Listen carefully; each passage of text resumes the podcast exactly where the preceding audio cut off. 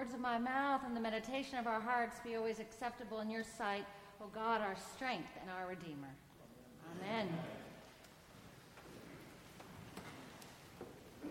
Well, hearing, I hope that hearing the gospel from Matthew uh, puts you in the Christmas spirit. The day of judgment is coming and no one will know. It'll be like the days of Noah when they were all flooded away. Well, in the Episcopal Church, of course, Advent is about preparation for Christmas, but it's a, a season unto itself a church season, a liturgical season, the new year.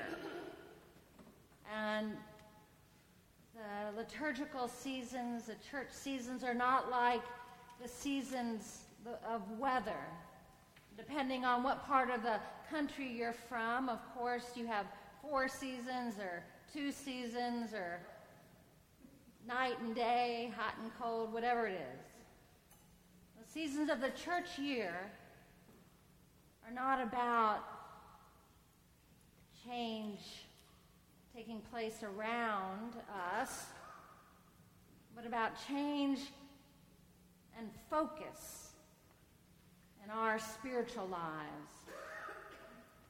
Our lives of prayer, our lives of actions, our ethical lives. Advent is not a fall that leads into winter. It is a church season that leads into the joyful celebration of the incarnation of Christ, the birth of Christ. And yet, here we are with these lessons, these lessons that are all about judgment. Advent begins with these lessons about judgment and the coming of the Son of Man and ends with the unconditional grace when we celebrate the birth that we already know, that we've been celebrating for over 2,000 years, the unconditional love and grace and light that is Christ Jesus, born to Mary. Again, yet today, we begin with judgment A superficial reading, it's a judgment that is scary. It's a judgment that condemns, and yet we know that the judgment of God is not a judgment that condemns. It's a judgment that focuses, that liberates. It's a judgment that ends and frees you from whatever sin from whatever sin and wrong that you have been participating in and frees you to love. To love yourself as Christ loves you, to love each other as the summary commandment tells us, to love your neighbor as yourself It also reminds us to love God above all other things in our lives, all other claims on our lives. Advent, Advent, and Advent's judgment reminds us that God, in these in between times, between the birth of our Savior and the full coming of the kingdom of God, in these in between times, in these middle times where we live God still has a claim on us. And we're not to be like the people who became complacent and, and forgot to give thanks to God for the life we breathe, the life that we live. The people in the time of Noah who laughed at his faith or just ignored it. We're to be a people invited into the art of watchful living in these in between times, watchful, expectant hope. We are to watch for the things that are wrong, and we're supposed to, as well, take notice of the things that are right. watch for the things we need to work to change, but also be aware of the love that will not let disaster win or have the last word. I watched a movie this, well, I watched a couple movies over Thanksgiving. We kind of do that. We like to go and see what's, what's playing. I love to watch movies. And at the end of one of those movies, there was a, a quote from a famous poet Let everything happen to you, beauty and terror. Just keep going. No feeling is final. Nearby is the country they call life.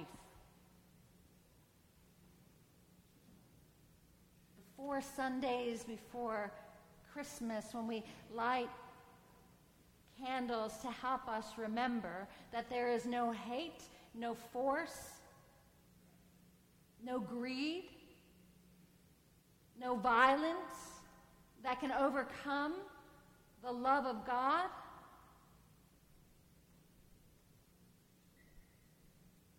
Do that expectantly. We do that intentionally. We do that knowing all the beauty and the terror that exists in our world. And we go to that country nearby called life. And we praise God for it. Invitation to a, a watchful, hopeful, expectant life comes through the vehicle of judgment today. Through the vehicle of judgment, which we know has been used as a tool, like swords or spears that don't have to be weapons of war. The swords and spears that Isaiah talked about, turning that into plowshares turning it into from, from, from a tool of conflict into a tool of community. The same thing happens with judgment today. It has been wielded throughout the history of religion as a, as a, as a tool of conflict. It can also be a tool of community, a life giving tool that leads us back to where God would have us go.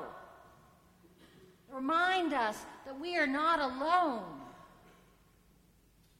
To remind us that it's not all up to us, but we are to do our part.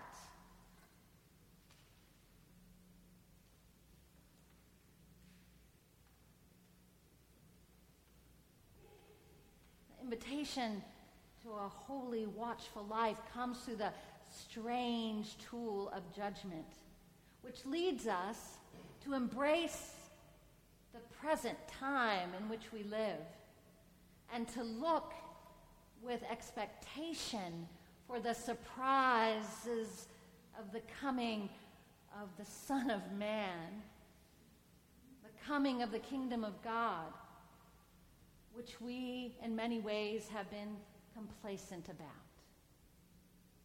like the people in the time of Noah. It's not a call to do everything and be busy. It's not an invitation to a stressed out, and anxiety filled life. It is an invitation to a life surprised by the wonder of the Holy Spirit, the strength of God's Spirit to end and begin and recreate the things that need to end and be recreated in our lives and in the world.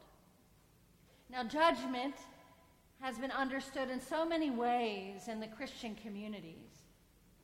One of those ways comes from this Gospel of Matthew that we heard, the part where women and men are out doing their work, and all of a sudden one is taken and the other is left.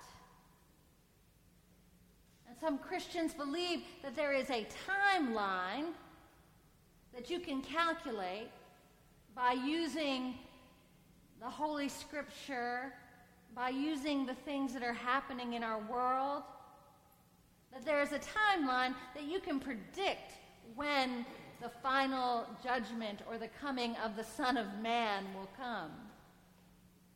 You remember just a, a couple years ago when the Maya calendar ended, and, and then there were other predictions that come up every once in a while.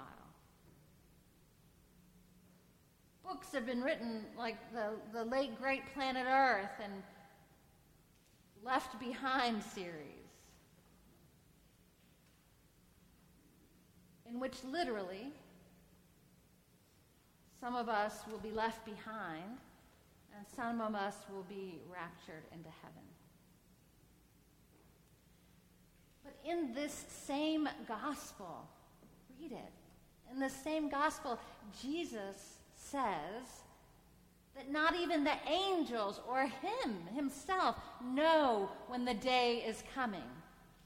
So when he's talking about that confusion and that perplexity and that not knowing, he's talking about not focusing on calculating the day you will be saved and someone else will be condemned or vice versa. He's saying, don't worry about that. I don't even know when that's going to be. The angels don't know when that's going to be. That's not what judgment is about. In that very same gospel. Other Christians think that judgment is about an individual concern, an individual concern where you do good, you get a certain number of points, you do bad, you get a certain number of points. And hopefully, the balance when you die is enough to have St. Peter open the pearly gates to let you in. And if things don't go well, well, there are the fiery furnaces. But judgment is not primarily about individually calculated salvation. It's not about who gets into heaven and who gets into hell. It's about embracing. It's about embracing the love of God that leads you into a world, into a life of appreciation and sacrifice and love and grace.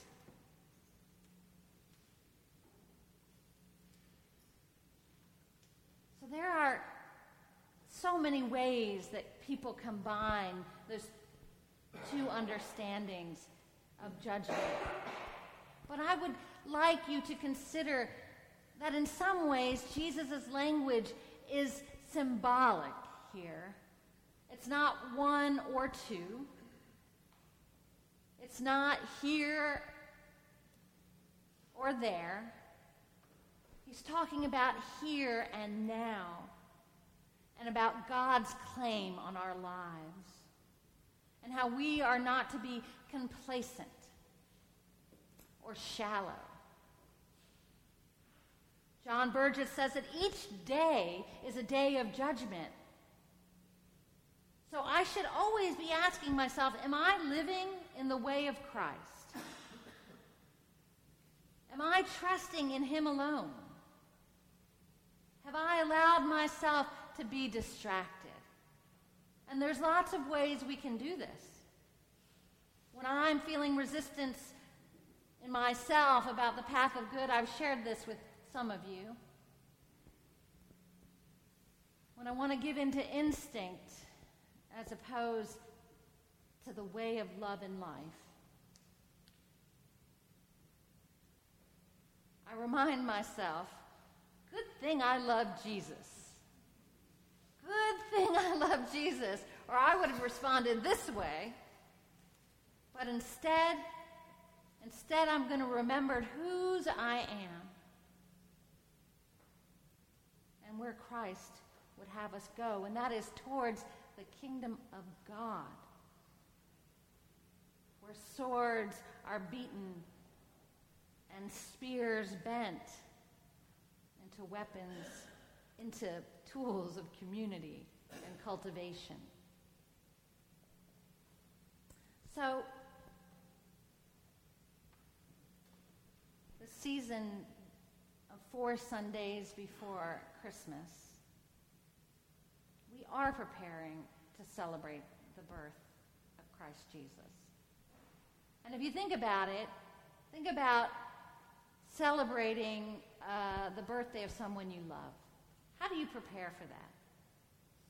Just a couple months ago, I was preparing the party for my father, who I love very much. And I picked out a special cake and I splurged on it and I thought about some gifts. Then I thought again. I got decorations, just like we do at Christmas. We put up decorations, we think about food, we think about presents. But that's not the only way you celebrate the life of someone who is so very important, so very close to you, who has shaped and formed and guided you, whose life you cannot imagine your life without. And if I can do that for my father's birthday, or for a friend, or for a husband, or for a son or a daughter, or an aunt or an uncle, how much more do we have to step away from decorating and cookie making, all that stuff which is great, and think about what our life would be like without the grace and salvation and love of Christ Jesus.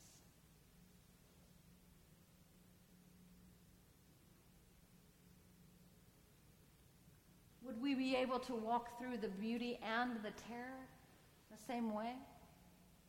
Would we be able to go past those feelings we think will never end to the country of life, as the poet says? Will we be able to notice what is life giving and urgent in our world today? I just finished rereading the book Snake Oil by Becca Stevens, who's an Episcopal priest who, out of her own experience of sexual violence against her, built a community of healing for women who were leaving addiction, lives of addictions, lives on the street, lives of exploitation. And she writes that she was sitting in a field one day and she just noticed the grass and she noticed the clovers and she noticed the thistles, these things that people call weeds and they get thrown away and nobody notices them much anyway in Tennessee, where she's from.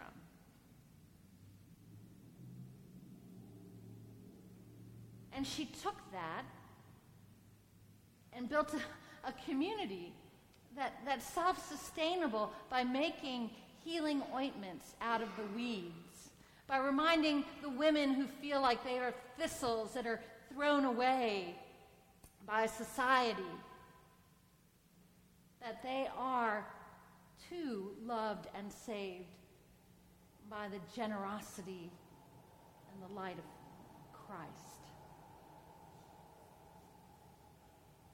But Becca Stevens reminds us that there are people who want to sell sell us easy healing methods. This balm will cure all.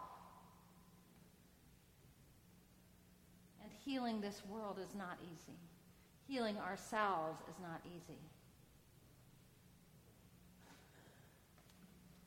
We're called prepare by living these next few days, weeks focused. Focused on where God is calling us to put our energies, our excitement, where God is, yes, judging us, and to accept the grace that comes out of that liberating judgment. To go deeper in our lives, go deeper in our work, go deeper with each other. So that we may go to that place of life. So be watchful. Be watchful. Do not be distracted. Accept the judgment that will move us ever closer to the way of light in Christ Jesus.